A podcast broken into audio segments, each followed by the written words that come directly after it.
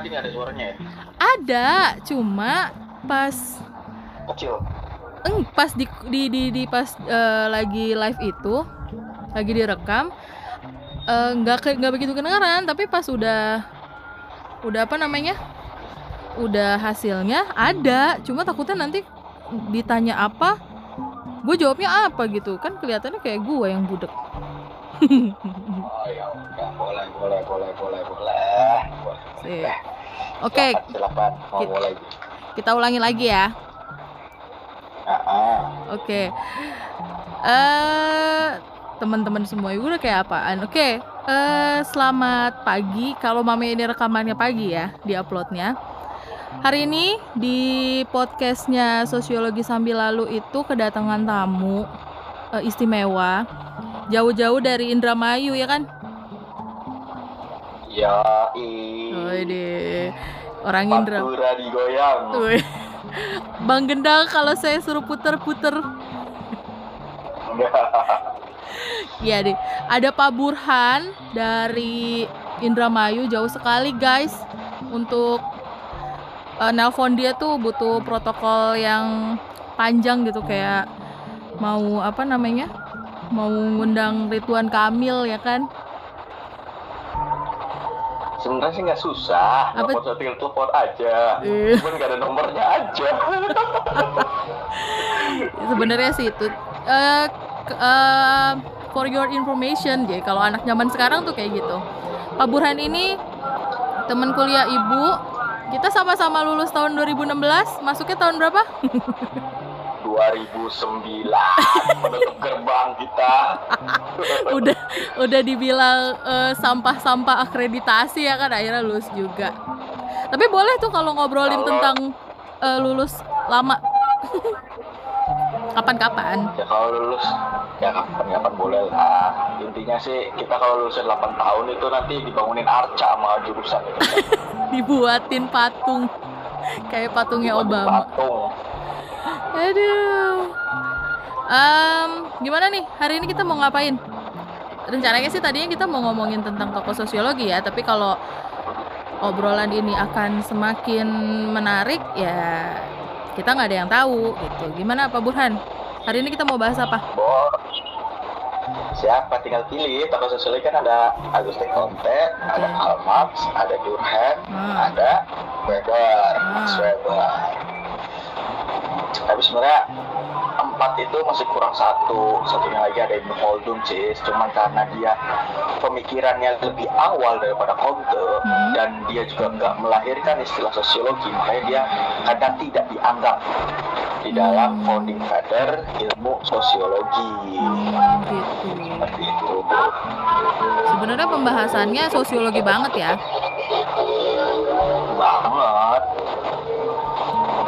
Jadi kita mulai dari siapa nih? Mbahnya dulu apa?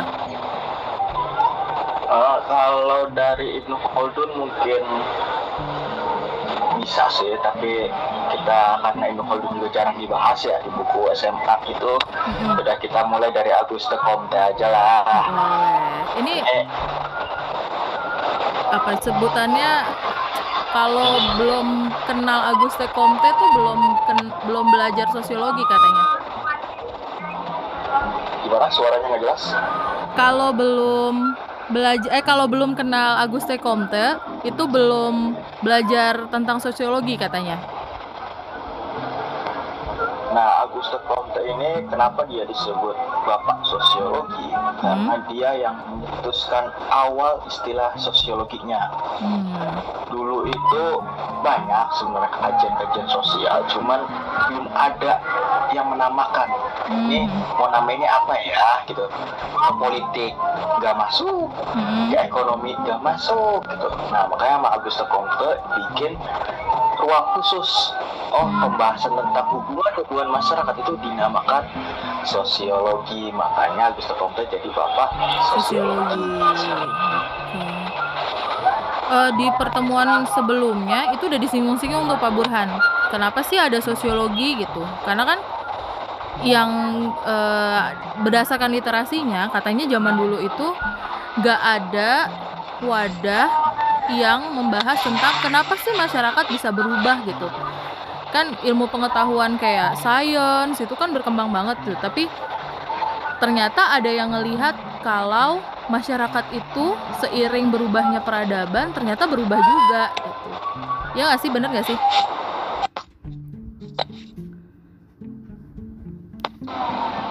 Tes tes suaranya hilang. Oh suaranya hilang? Udah belum iya. Udah udah udah udah. Udah oke.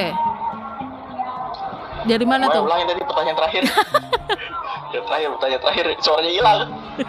Bawa angin pantura ini. Oh iya angin pantura lagi ini ya lagi kenceng ya. Iya Lagi jadi keras lagi. Jadi di pembahasan sebelumnya nih tentang pengenalan tentang sosiologi, em, berdasarkan literasi katanya di tahun-tahun sosiologi itu muncul, itu tuh kayak ada keresahan gitu loh di di apa namanya? Di benaknya para ilmuwan gitu, karena ngelihat karena peradabannya kan berubah kan, nah masyarakat juga ikut berubah gitu, tapi nggak ada satu ilmu khusus yang mempelajari tentang kenapa sih masyarakat bisa berubah seiring perubahan peradaban gitu. Awalnya katanya kayak gitu, benar atau nggak Pak Burhan? nah itu benar sekali. Karena Hmm, pada saat itu para ilmu itu bingung dan juga para pemegang kekuasaan itu bingung. Hmm, ini masyarakat mau ke mana sih larinya? Hmm, saya kasih A kok nggak masuk? Saya Hmm. kasih B kok salah juga gitu. Hmm, akhirnya mereka bingung kan ini ilmu apa sih yang harus kita terapkan gitu kan? Untuk Mm-mm. melihat gejala sosial ini tuh hmm, harus pakai ilmu apa? Hmm. nah akhirnya ditawarkanlah oleh para ilmuwan-ilmuwan sosial itu ini loh ada kajian tentang masyarakat kajian tentang gambaran yang terjadi di masyarakat itu seperti ini nah nama ilmu ini adalah ilmu sosiologi hmm. Guys, dengerin guys. Terus si Auguste Comte ini awalnya kenapa bisa ada apa sih yang dia kaji gitu sehingga bisa disebut sebagai bapaknya sosiologi? Auguste Comte itu sebenarnya seorang filsuf dari Mm-mm. Prancis Hmm, dia itu beraliran positivistik hmm, atau positivisme. Hmm, yang di mana aliran itu memandang bahwa sesuatu realita itu harus bisa dilihat dengan hukum alam. hmm, Jadi kalau ada realita yang tidak bisa dilihat secara hukum alam maka itu adalah bukan realita. hmm, Nah, karena dia berpikir positivistik, dia lalu melihat kondisi masyarakat pada saat itu yang mulai bergejolak akibat uh, perubahan industri, revolusi industri, revolusi Prancis. Nah, dia mulai merangkai, mengurutkan tahapan-tahapan perkembangan-perkembangan manusia atau masyarakat pada saat itu. Yang pertama itu dia menerangkan tentang namanya masyarakat teologik atau teologis, di mana masyarakat itu memandang bahwa manusia atau masyarakat itu akan menilai sesuatu itu berdasarkan dari alam hmm, atau kayak orang yang sedang mencari Tuhan ibaratnya. Jadi misalnya ada peristiwa yang wah itu pasti dikaitkan dengan kondisi alam. Contoh misalnya gini ya, eh, ada pohon besar gitu kan, dia berbuah lebat banyak gitu kan. Nah oleh masyarakat itu dianggap wah pohon ini bermanfaat. Tapi karena pada saya itu ilmu pengetahuan belum berkembang, hmm, dia menganggap bahwa pohon itu adalah sesosok yang berkuasa, maha kuasa, yang memberikan buah tersebut. Makanya masyarakat pada saat itu berbondong-bondong menyembah pohon. hmm. Ntar dulu, bersin dulu. boleh boleh. Nah, boleh. dari masyarakat teologis, Hmm, berkembang lagi dari masyarakat yang percaya animisme, dinamisme, sang hyang atau roh-roh halus yang berkuasa di luar nalar manusia. Itu berkembang menjadi masyarakat meta fisik Hmm. yaitu masyarakat yang mulai mempercayai adanya ajaran-ajaran agama di mana segala sesuatu realita itu pasti dikaitkan dengan agama. Hmm, setelah metafisik masyarakat berkembang lagi menjadi masyarakat rasional di mana paham animisme, paham dinamisme, paham keagamaan itu mulai ditinggalkan oleh masyarakat pada saat itu dan beralih kepada ilmu pengetahuan. Karena ilmu pengetahuan atau hal yang rasional itu bisa diukur dan bisa dibuktikan kebenarannya atau kevalidannya. Makanya pada saat itu masyarakat lebih berpatokan kepada ilmu pengetahuan dibandingkan dengan kepercayaan-kepercayaan yang sudah ada seperti itu tahapan yang diajukan oleh. Komtel. Nah, dari karyanya dia yang tiga tahapan masyarakat itu Hmm. yang ditulis sama dia, Hmm. nah itulah yang dia sebutkan sebagai sosiologi Hmm, yang oke. melahirkan sosiologi itu dari karyanya dia. Oke, sebenarnya em, itu kayak apa sih? Eh, kemarin tuh kita juga ngebahas tentang itu Pak Burhan. Jadi kita ngambil contoh dari masyarakat Indonesia aja deh. Contohnya kayak eh, ada satu masyarakat, hampir sebagian sih masyarakat pertanian yang menganggap bahwa eh, Dewi Sri itu adalah dewi kesuburan gitu. Jadi padi itu eh, apa namanya jelmaan dari Dewi Sri kalau nggak salah ya kan? Nah lambat laun karena ada teknologi dan lain sebagainya, eh, kalau zaman dulu mungkin kalau padi eh, panennya nggak bagus dikaitkan dengan hal-hal mistik gitu. Tapi sekarang pasti orang akan mencari tahu gitu. Kenapa ya kira-kira padinya itu hasilnya nggak baik? Berarti dicari lagi pupuknya lah atau apanya lah gitu. Jadi sebenarnya setiap manusia itu proses untuk mendapatkan eh, pengetahuan itu eh maksud gimana ya? Eh, untuk mendapatkan pengetahuan itu seseorang pasti berproses gitu kan. Intinya itu kan. Iya benar. Hmm. Nah tadi yang dicontoh yang Ibu Resti ungkapkan itu adalah contoh perubahan dari masyarakat metafisik atau metafisis ke masyarakat rasional. Hmm. Karena perwujudan dewa itu adalah perwujudan dari sebuah agama tertentu. Hmm. Makanya dia beralih dari metafisis ke ilmu pengetahuan. Jadi yang dulunya kalau panennya jelek, kena hama, itu masyarakat pasti mikir, oh dewa siapa nih yang lagi marah? Hmm. Dewa Sri lagi sedih, misalnya Dewa Sri lagi galau, makanya padinya isinya nggak ada. Hmm. Misalnya, oh ini hama nih datang nih karena kita nggak melakukan uh, penyembahan Hmm. kepada dewa tertentu. Hmm. Itu masyarakat dulu seperti itu percayanya. Iya. Oh setiap mau panen atau sebelum panen kita harus mengadakan pertunjukan wayang nih sebagai iya, ungkapan iya, terima iya. kasih Iya, iya, kepada ada yang dewa-dewa gitu. tersebut. Nah itu metafisik masyarakatnya beralih ke masyarakat rasional, Rasional. yang mengandalkan ilmu pengetahuan. Hmm. Oh, dia mikir kok padi saya jelek. Oh ternyata bibitnya nggak unggul. Nyari bibit unggul tuh gimana? Dia melakukan penelitian, penelitian. Iya. Akhirnya dia memperoleh bibit yang unggul. Oh untuk menghalangi hama nih pakai apa nih? Untuk menghilangkan tikus misalnya kalau ngebelalang. Oh pakai obat. Obatnya seperti apa? Dia cari, dia penelitian lagi. Ketemulah namanya pestisida. Hmm. Gitu. Jadi masyarakat rasional itu mengandalkan akal pikirannya, Hmm. mengandalkan ilmu pengetahuannya untuk memecahkan segala permasalahan hidupnya seperti itu. Oke. Lanjut Pak Burhan yang lain? Yang lain dah tuh. Maksudnya lanjutannya. Lanjutan yang mana ya? Mau ke mana kita? Kamu tahu udah selesai nih jadinya. Nah, kalau Augusta Comte sudah mengerti, kita lari ke yang agak ekstrim dikit Hmm. Oh lah, Karl. Marx. Uh, yang ekstrim loh ini ekstrim. Bahasnya pasti tentang konflik kan? Iya, Iya. Karl Marx ini terkenal sebagai bapak konflik sosial Idih. atau bapak komunis internasional. Iya benar-benar. benar. Kenapa disebut bapak konflik sosial? Karena teori yang dia temukan pada awal itu adalah teori tentang konflik pertentangan kelas antara buruh dengan pemilik modal atau Hmm. pemilik perusahaan atau pemilik mesin alat produksi.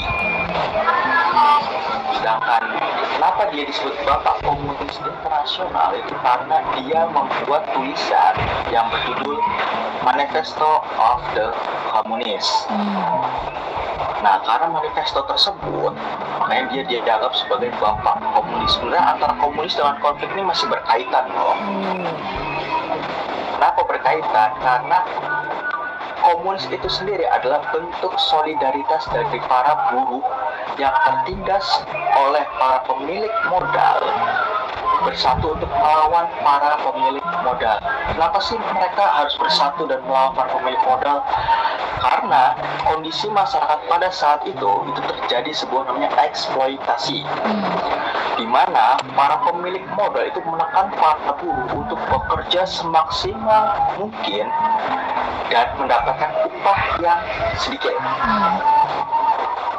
atau dalam artian dia mengkritik tentang kapitalisme di mana dia hanya mengeluarkan modal sedikit tetapi memperoleh keuntungan sebesar besarnya makanya Karl Marx dalam teori konfliknya itu mencoba mengkritik paham kapitalisme. Tuh terus kadang suka banyak nih anak-anak dengar "Eh, Karl Marx itu terkenal dengan agama itu candu ya. Hmm, iya, itu Ya, benar, benar, memang benar. kenapa disebut agama itu candu Tolong diluruskan, Pak. nih banyak orang menganggap "Ya, agama itu candu kita nggak butuh agama itu salah sebenarnya Salah, betul. kenapa disebut agama itu candu Karl Marx itu mengungkapkan bahwa penindasan yang terjadi pada buruh Hmm. itu ditopang oleh faktor keagamaan.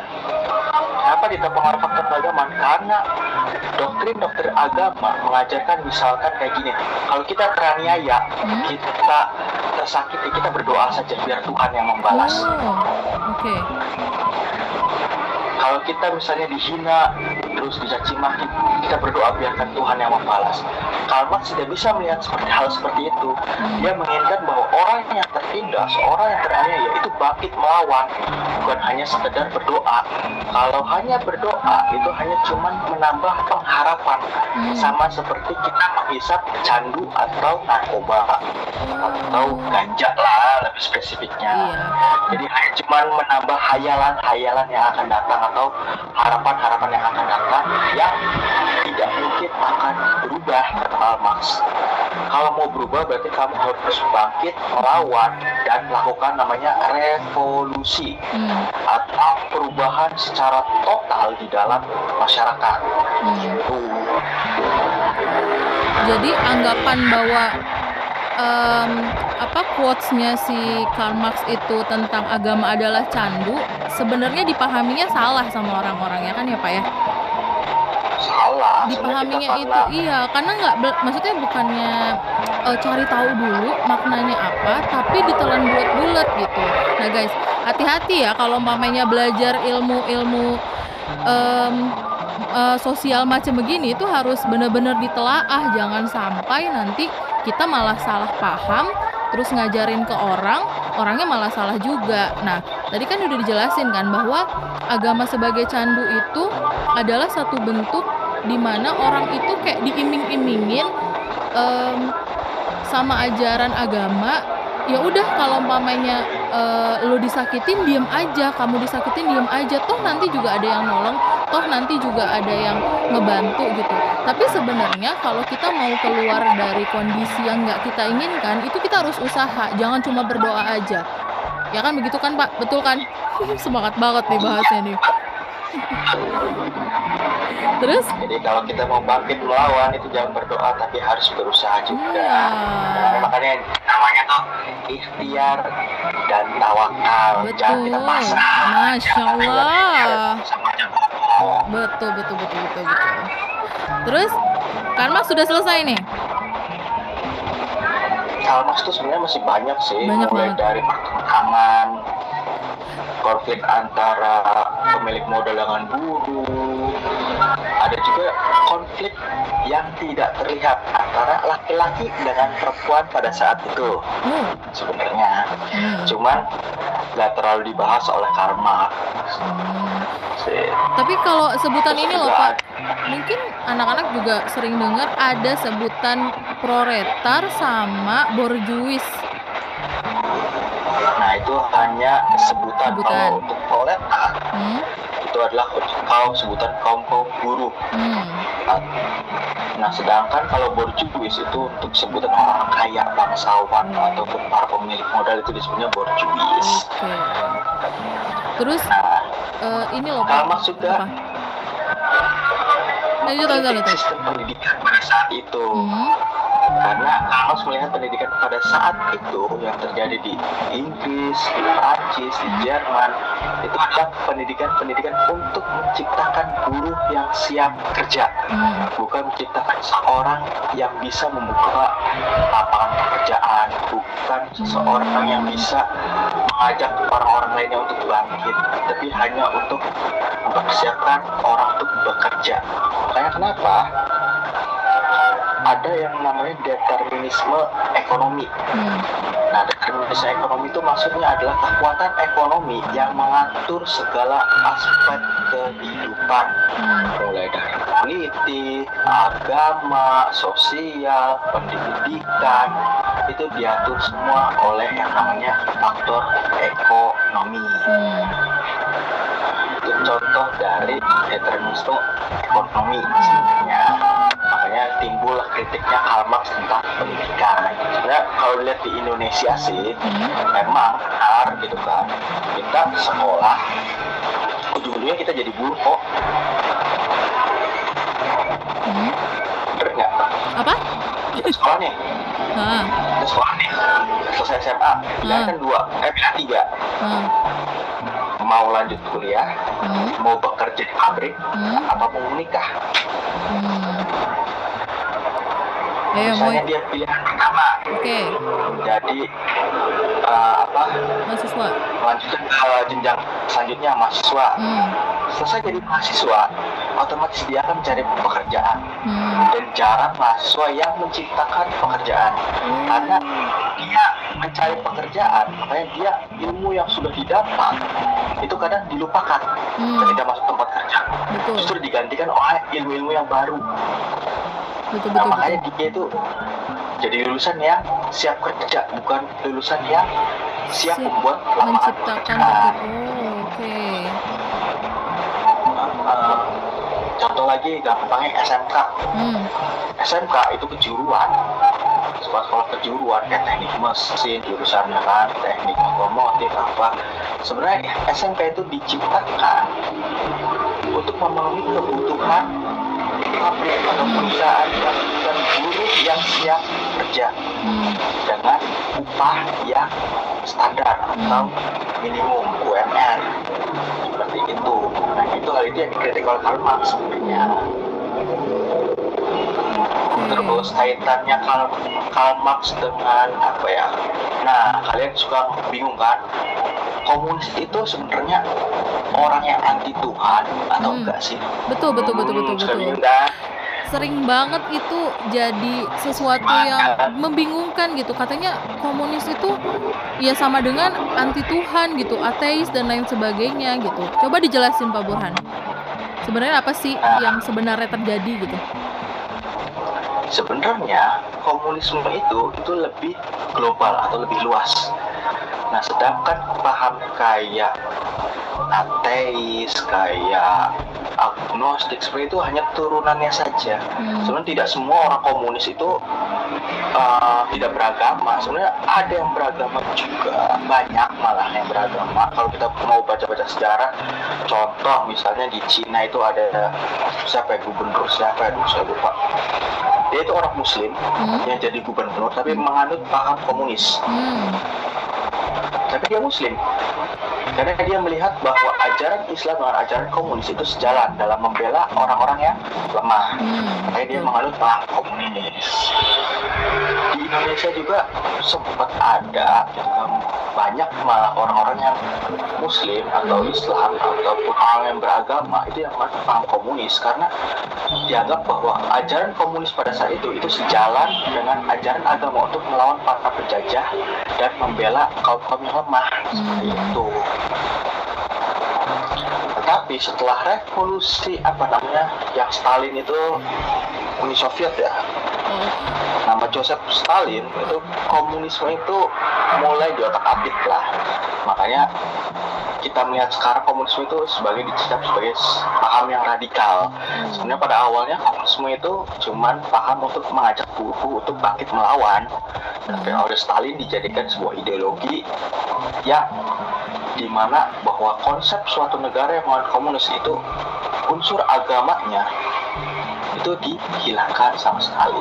Seperti itu. Oh, sebenarnya pada dasarnya tagline-nya si komunis ini adalah sama rasa sama rata kan?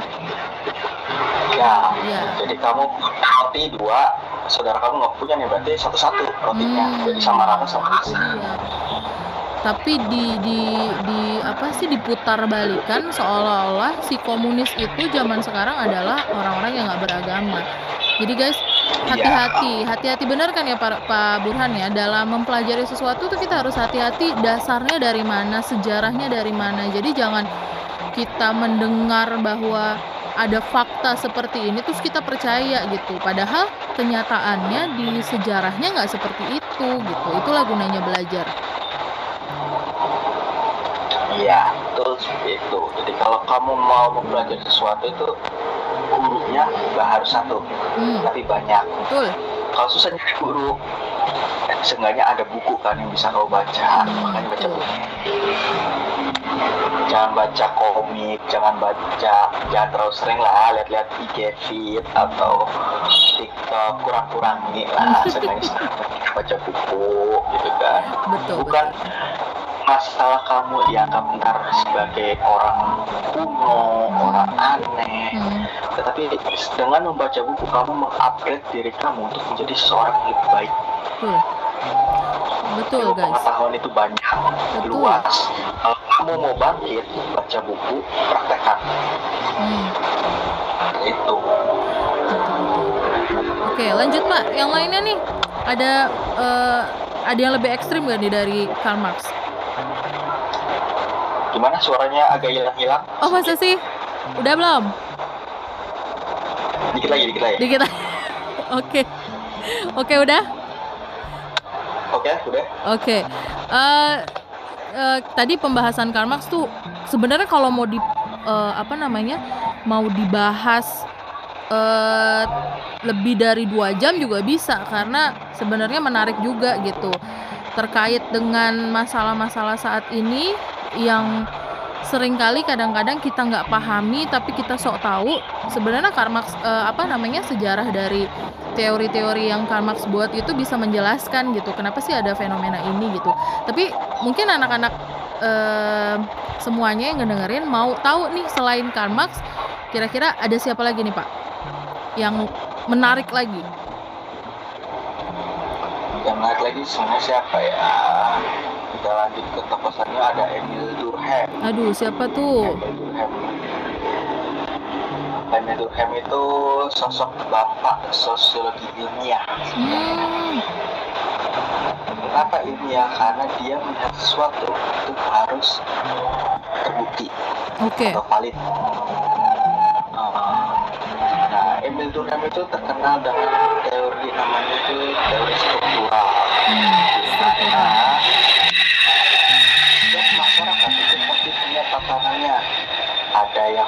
berada di atas, ada yang berada di bawah. Nah, dan secara atas dengan bawah ada, tapi ada bagian-bagian yang lain yang membentuk masyarakat. Jadi hmm, kalau mau menghayalkan teori Emil Durkheim, kamu mau membayangkan organ tubuh. hmm, Di dalam tubuh itu kan bagian-bagiannya ada jantung, iya paru-paru, Hmm. lambung, usus. Nah, jika dari salah satu bagian tersebut tidak berfungsi, contohlah misalnya lambung kamu tidak berfungsi, maka fungsi tubuh kamu error kan? betul Sama seperti masyarakat. Masyarakat kalau ada bagian-bagian tertentu yang tidak berjalan sem- semestinya, maka dia akan mengalami kekacauan. Nah, Emil Durkheim itu memandang bahwa masyarakat itu adalah masyarakat yang uh, statis Hmm. atau bergerak sama aja nggak Hmm. mengalami perubahan nggak mengalami gejolak karena dia menganggap bahwa masyarakat itu organ-organ di masyarakat itu pasti akan berfungsi terus selamanya kenapa bisa dikatakan seperti itu? Itu Emil Durkheim berpendapat bahwa seseorang yang bertindak di dalam masyarakat itu dikendalikan oleh kekuatan yang tidak terlihat. Ini Hmm. kita bukan bicara goib ya. Hmm, hmm, hmm. Kekuatan yang terlihat ini itu yang dimaksud seperti nilai dan norma aturan-aturan di masyarakat itu dianggap sebagai sesuatu yang tidak terlihat yang mengatur tindak tanduk manusia di masyarakat. Oke. Tuh, jadi contoh kamu diajarin kan dari kecil kalau ketemu orang yang lebih tua itu harus cium tangan. Betul. Nah, kamu sendiri nggak bakal menyadari emang artinya apa sih cium tangan? Ternyata kenapa eh, harus kita melakukan tangan kepada orang yang lebih tua gitu kan? Hmm, hmm. kamu nggak menyadari hal itu tapi kamu melakukannya secara terus menerus secara konstan dari kecil sampai gede gitu kan Hmm. bahkan sampai tua juga pasti melakukan seperti itu nah ketidaksadaran itulah yang dikendalikan oleh kekuatan-kekuatan di luar manusia namanya itu teori dari Emil, Emil Durkheim, Durkheim. struktural Hmm. Terus terakhir nih ya ada Max Weber. Max Weber, Weber. itu agak unik juga orangnya, Mhm. pemikirannya juga unik. hmm, Dia tuh banyak sih ngebahas-bahasnya. Yang pertama itu dia ngebahas tentang apa ya namanya Verstehen. apa tuh? First. Verstehen itu adalah makna dari seseorang melakukan tindakan tertentu. Oke. Jadi orang melakukan tindakan tindakan-tindakan atau melakukan perbuatan-perbuatan itu di belakangnya ada maknanya. Maknanya apa sih orang harus buang sampah di tempatnya? Hmm, Kenapa orang melakukan penyeberang itu melalui jembatan penyeberangan? hmm, Pasti ada makna di belak- belakangnya. Entah itu maknanya orang menyeberang berarti dia memikirkan keselamatannya. Entah orang buang sampah di tempatnya berarti dia memikirkan tentang kebersihan lingkungan biar tidak banjir. Itu namanya perstayar. Jadi ada makna di balik sebuah tindakan. Jadi tindakan itu tidak mungkin tidak ada maknanya. Jadi ada maknanya. Itu dari Max Weber. Oke. Dan yang kedua itu Max Weber membahas tentang kepemimpinan. Hmm, Nah dari kepemimpinan ini Mas Weber banyak lah mengkategorikan pemimpin mulai dari pemimpin yang tradisional, pemimpin yang semi modern, pemimpin yang karismatik.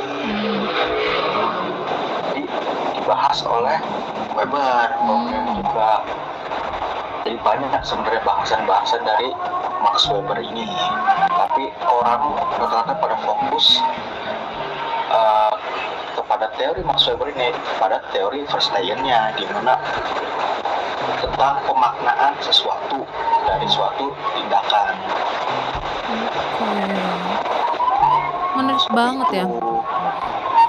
Em, tapi nih Pak, kadang-kadang tuh di buku itu ada tulisan tentang eh, teori sosiologi klasik sama teori sosiologi modern gitu.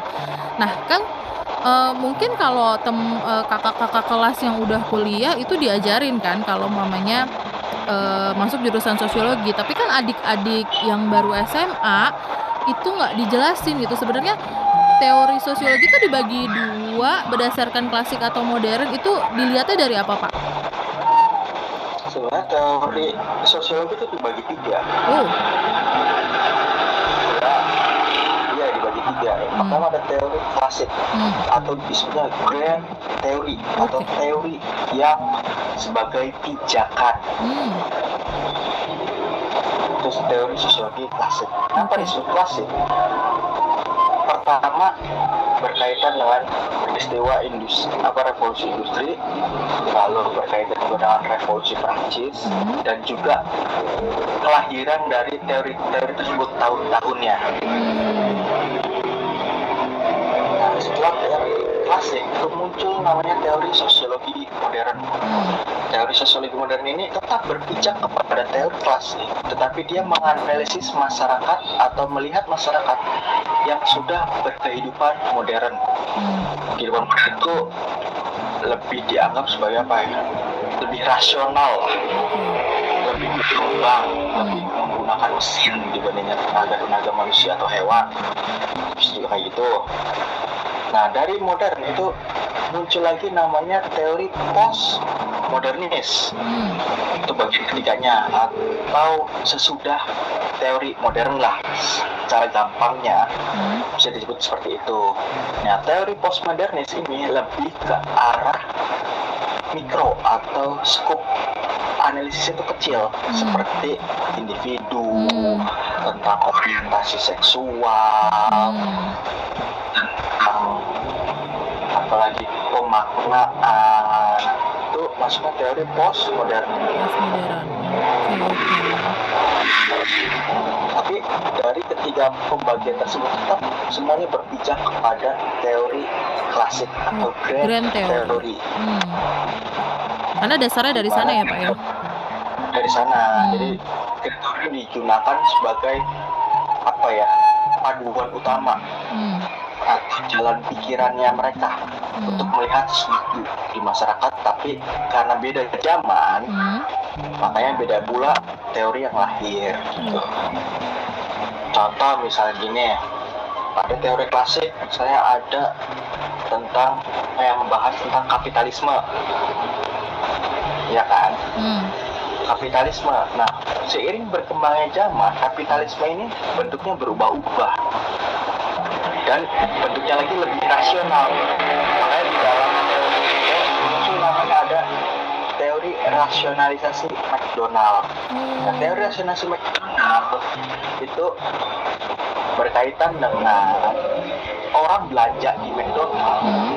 itu dia memilih menunya itu berdasarkan akal pikirannya. Oh. Oh kalau pakai A nih harganya sekian. Kalau saya makan yang enggak kan Hmm. seperti itu.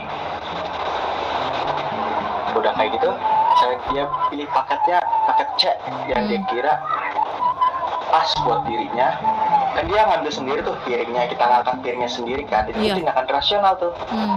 Lalu kita ngambil kecap. Kayak kecap. Kayak kecap dari saus. Saus. saus tomat maupun saus pedas. Nah itu juga kan takarannya kita berdasarkan akal rasional kita kan? Iya. mau banyak atau mau sedikit? Kan pasti otak kita mikir kalau misalnya banyak berarti saya sakit perut. Iya. kalau sedikit ini misalnya saya kurang nih. Jadi dia ngambil sausnya juga pakai rasional.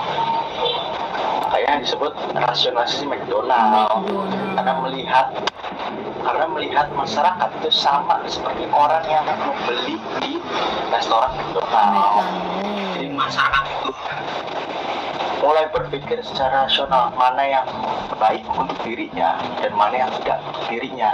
Mana yang sesuai takaran untuk dirinya mana yang tidak sesuai takaran untuk dirinya. Hmm. disebut rasionalisasi McDonald McDonald. Oke, Nah, teori postmodernisnya misalnya bisa diambil ke teorinya Foucault tentang kekuasaan Hmm. di mana setiap individu atau manusia atau orang itu punya kekuasaan yang mengatur dirinya sendiri. Itu. Jadi bagian tiga babak tadi itu sebenarnya saling berkaitan satu sama lain nggak bisa kita pisahkan. Hmm. Oke. Ada lagi? Em, apa ya? Oh itu Pak. Ah, di, aku inget banget tuh. eh, aku jadinya kayak anak murid nih. Belajar lagi nih. Ada teori tentang bunuh diri atau suicide. Iya. Nah, kalau suicide itu teorinya Emil Durkheim. Hmm, gimana tuh Dia Pak? dia meneliti bahwa bunuh diri Hmm, itu bukan hanya karena faktor psikologis. apa tuh? Misal kamu sakit hati nih, Hmm. kamu misalnya diputusin sama tunangan kamu Oh. atau pacar kamu, Oh, di garis atau bawahi. kamu anak yang broken home Hmm. gitu kan, kamu merasa depresi, kamu merasa tertekan, lalu kamu bunuh diri. Itu sama Durkheim dibilang uh, bukan hanya karena psikologisnya aja, tapi karena kejadian bunuh dirinya itu sudah disetting oleh kondisi sosial. Hmm. Gitu. kenapa kamu bisa berpikiran bunuh diri karena kamu pernah melihat seseorang melakukan bunuh diri atau kamu pernah lihat tayangan seseorang melakukan bunuh diri dengan alasan bahwa dengan bunuh diri berarti selesai sudah masalah gitu kan. Nggak hanya psikologinya aja kayak dibilang itu tapi ada faktor sosial juga yang mendukung bunuh diri itu terjadi. Misalnya karena faktor sosialnya nih orangnya individualis. Jadi Hmm. setiap orang mementingkan diri sendiri. Ada orang kena masalah lagi depresi terus dia makinlah dibully makinlah diacuhkan itu Hmm. biasanya justru mendorong orang tersebut untuk bunuh diri Hmm. Jadi inget ini deh Pak, apa artis-artis Korea yang eh, bunuh diri karena depresi sama kerjaannya, karena dibully mungkin dia operasi plastik atau dibully karena eh, wajahnya nggak cantik atau nggak ganteng. Jadi pada dasarnya ini jadi ini anak-anak kan banyak yang suka sama Korea-Koreaan ya Pak ya. Nah ini tuh nah sebenarnya apa tuh? artis Korea itu sendiri karena tidak ada dukungan pada dirinya oleh masyarakat sekitarnya Nah. orang-orang sekitarnya Hmm. karena orang Korea saya ke Korea saya akui orang Korea adalah individualis Hmm. di mana seseorang kalau misalnya dia kena masalah ya udah orang itu harus berpikir sendiri Hmm. orang lain yang bodoh amat gitu, kamu kena masalah kayak kamu enggak kayak Hmm. yang penting hidup saya jangan kena masalah Iya. Itu. Makanya kenapa di Korea itu angka bunuh diri untuk siswa apalagi pelajar itu Hmm. tertinggi loh Iya, di betul. Korea betul betul Di- dibandingkan kematian dari para artis.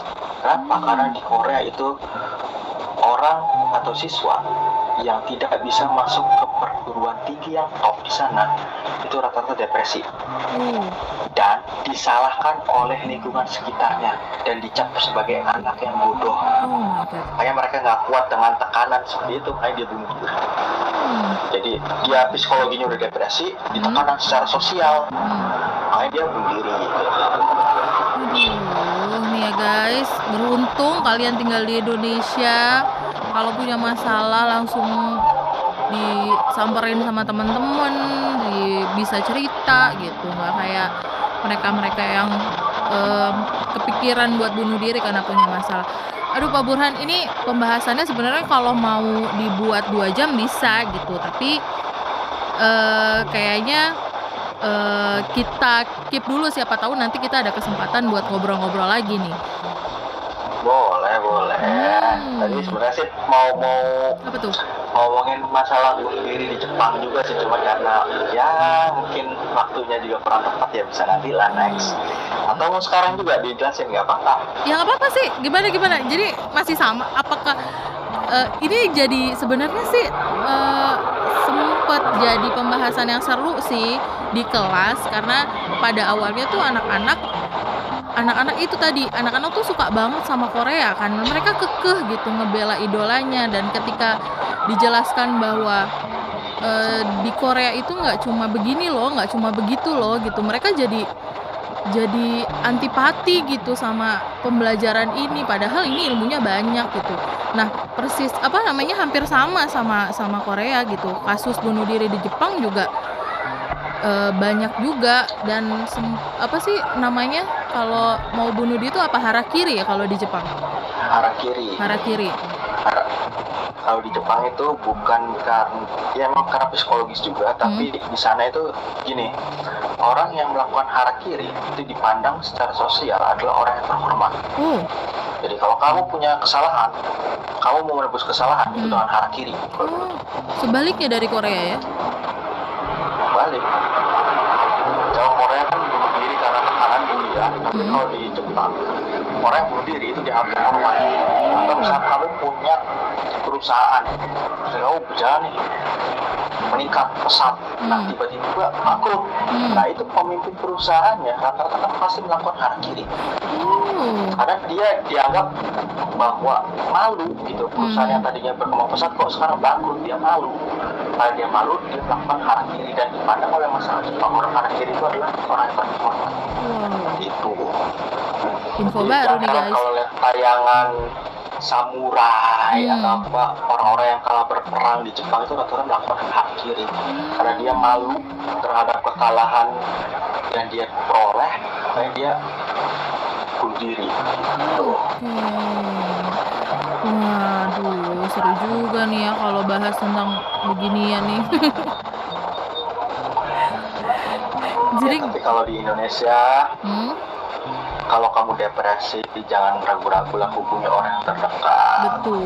misalnya janganlah bunuh diri gitu. Bisa hubungin orang tua. Kalau kamu malu dengan cerita dengan orang tua ke teman. Hmm, kalau kamu malu ke teman ya mungkin kamu dekat dengan guru ya bisa bercerita dengan guru. Betul. janganlah kamu depresi itu mendekati hal-hal yang negatif. Jangan kena narkoba lah jangan minum keras lah. Hmm, jangan depresi itu sebenarnya bisa disembuhkan asal Hmm. kamu cerita kamu terbuka. Nggak apa-apa sih. Di kita tuh kayaknya tabu gitu ya kalau laki-laki menangis. Sebenarnya itu nggak apa-apa. Hmm. kalau laki-laki menangis ketika dia depresi Hmm. karena dengan begitu dengan menangis depresinya bisa berkurang. Seperti itu makanya dia bisa ketahan lah. Dia bunuh diri itu. Kalau kamu anak broken home carilah teman yang mau mendengarkan cerita. Betul, betul, betul, betul, betul, betul. Aduh, aduh, apa tapi tuh? kemarin kemarin tuh sempat baca di Twitter tuh apa ya orang yang ya seorang pria gitu kan. Hmm, dia putus sekolah Hmm. ya intinya sih dia itu depresi. Ya mas cuma sebagai pembelajaran kalian aja ya. Hmm, dia itu depresi. Kenapa depresi? Dia itu dari umur 16 tahun dia harus bekerja keras untuk melunasi utang ayahnya untuk membangun ngebiayain kakaknya yang sedang hamil dan Hmm. juga uh, ngebiayain apa kakak-kakaknya yang kecil-kecil kayak gitu kan apa bersekolah sedangkan suami kakaknya itu hanya buruh berpenghasilan rendah nah dia itu bekerja keras terus terus terus terus akhirnya di usia 20 dia drop. Dia capek dengan semuanya. Tapi dia nggak bisa berhenti. Kalau dia berhenti keluarganya mau makan apa? Hmm, kalau dia berhenti kakak dan anak-anak dan suaminya mau makan apa? Hmm, gitu kan akhirnya dia khawatir lagi dia bekerja lagi bekerja lagi. Tapi terjadi perubahan pandangan keluarga terhadap dirinya hmm, keluarga mulai memandang dia sebagai anak yang berjalan. Hmm. dia hanya minta uang hanya untuk aja atau enggak ada kebutuhan kebutuhan lainnya masih mau dia laki-laki hingga usia ke 35 tahun kalau nggak salah. Hmm, dia udah depresi berat. Hmm, kenapa depresi berat? Karena tadi setiap orang yang butuh ke dia hanya ingin uangnya saja hmm. hanya ingin tenaganya saja. Dia tidak memiliki kebebasan untuk berkuliah melanjutkan sekolah untuk menikah gitu kan. Akhirnya dia menemukan temannya gitu kan. Dia curhat sama temannya. Tapi karena permasalahan ini pelik laki-laki ini temannya menyerah Hmm, karena semakin dia bercerita temannya juga semakin ikut tertekan tertekan secara emosional gitu jadi temennya tuh kayak pengen marah pengen apa itu hmm. bisa gitu. akhirnya temennya menyerah tuh demi kesehatan mental temennya sendiri gitu kan. Ya pembelajaran pembelajaran yang bisa dipetik dari sini itu berarti ya boleh kalah kamu curhat tapi jangan membebani mental teman kamu juga gitu kan Betul, tahu diri yang curhat juga ya. tahu di diri ya mungkin ada satu tempat sih yang di mana dia nggak akan bosen mendengarin curhatan kamu. Kalau kamu orang Islam sholatlah. Betul, kalau kalau kalau kamu orang Kristen berdoalah di gereja. Betul. kalau kamu orang Buddha berdoalah. Sama orang Hindu juga berdoa orang Konghucu berdoa jadi Tuhan ataupun para dewa pasti mendengarkan doa kamu Betul, betul. jadi kalau manusia mah hanya paling dengerin curhat dua jam selesai gitu Hmm.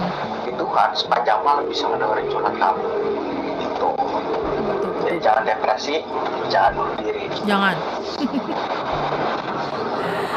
Oke, aduh seru banget ini ya guys. Kapan-kapan mungkin kalau ada yang mau eh, sesuatu dibahas bareng Pak Burhan lagi bisa eh, nge-DM ibu atau mungkin kalau ada yang punya nomor ibu bisa WA ibu. Kira-kira pembahasan apa yang berhubungan sama sosiologi yang mau dibahas sama Pak Burhan nanti tenang aja eh, dihubungin lagi Pak Burhannya, dikirim email lagi lewat protokol yang eh, panjang supaya kita bisa ngobrol bareng Pak Burhan lagi. Haha. Makasih loh. Hmm, boleh boleh boleh oke sama-sama yo stay safe Aduh. selamat belajar di rumah Betul. jangan matang-matang daring kalian bangunnya siang Jangan jangan absennya eh, apa belajarnya jam 7 pagi, jam 8 pagi, isi absennya besoknya. Aduh, jangan itu jangan ya. Iya, jangan Jangan jangan. kalian tuh sekarang lagi berusaha kalau kamu bisa melewati pandemi ini Hmm, kamu adalah orang yang hebat dan Betul. orang yang hebat itu diciptakan dari masalah-masalah besar yang datang kepadanya betul. Tuh, jadi jangan mentang-mentang pandemi corona kamu malas-malasan jangan Betul sekali wah. Eh, tepuk tangan dulu. Apa? Oh, udah akhirnya Nah, jadi selesai juga. Kapan-kapan bisa kali Bur kita ngobrol boleh sama yang lain. Kemarin gue telepon eh, siapa? Ismi sih. Siapa tahu nanti Bu Ismi bisa gabung sama kita kan. Wah, lebih seru lagi dah tuh udah kayak zaman kuliah ya kan? boleh boleh mau kolan dengan Bu Ismi juga boleh bertiga Oh, apa-apa. boleh boleh bisa diatur. Oke. Yo Oh, ini dulu dong. Apa say good eh set good say good baik kayak mau ke mana ya? Maksudnya eh penutupan dulu. Penutupan? Ya coba Pak Burhan deh nutup. Gimana kalau mau pengen di kelas tutup ya nutup pembelajaran? Kalau saya untuk pembelajaran itu bikin mikir orang sih sebenarnya. Gimana tuh? Nggak mikir sih sebenarnya. Lebih ke arah motivasi motivasi itu. Jadi hmm, setiap tutup itu harus motivasi seenggaknya dengan motivasi itu antum mau berusaha Hmm. Contoh seperti ini apa eh, tetap berjuang walaupun kondisi yang susah Betul. dan tetap belajar betul Yo, sekian deh podcast kami berdua. Jangan bosan-bosan dengerin podcast ini. Amin. Jangan mentang-mentang karena podcast kalian bisa ya menyepelekan lah. Sebenarnya dari podcast juga kalian bisa banyak belajar. betul Tetap jaga diri, jaga keluarga, jaga lingkungan. Jangan lupa belajar karena kalian adalah generasi emas di masa yang akan datang. Selamat pagi dengan saya Burhanin Yusuf dan Pasti udah tuh ya kita ketemu lagi di podcast eh episode podcast berikutnya bye bye semuanya Bye bye. ya assalamualaikum Waalaikumsalam. lanjut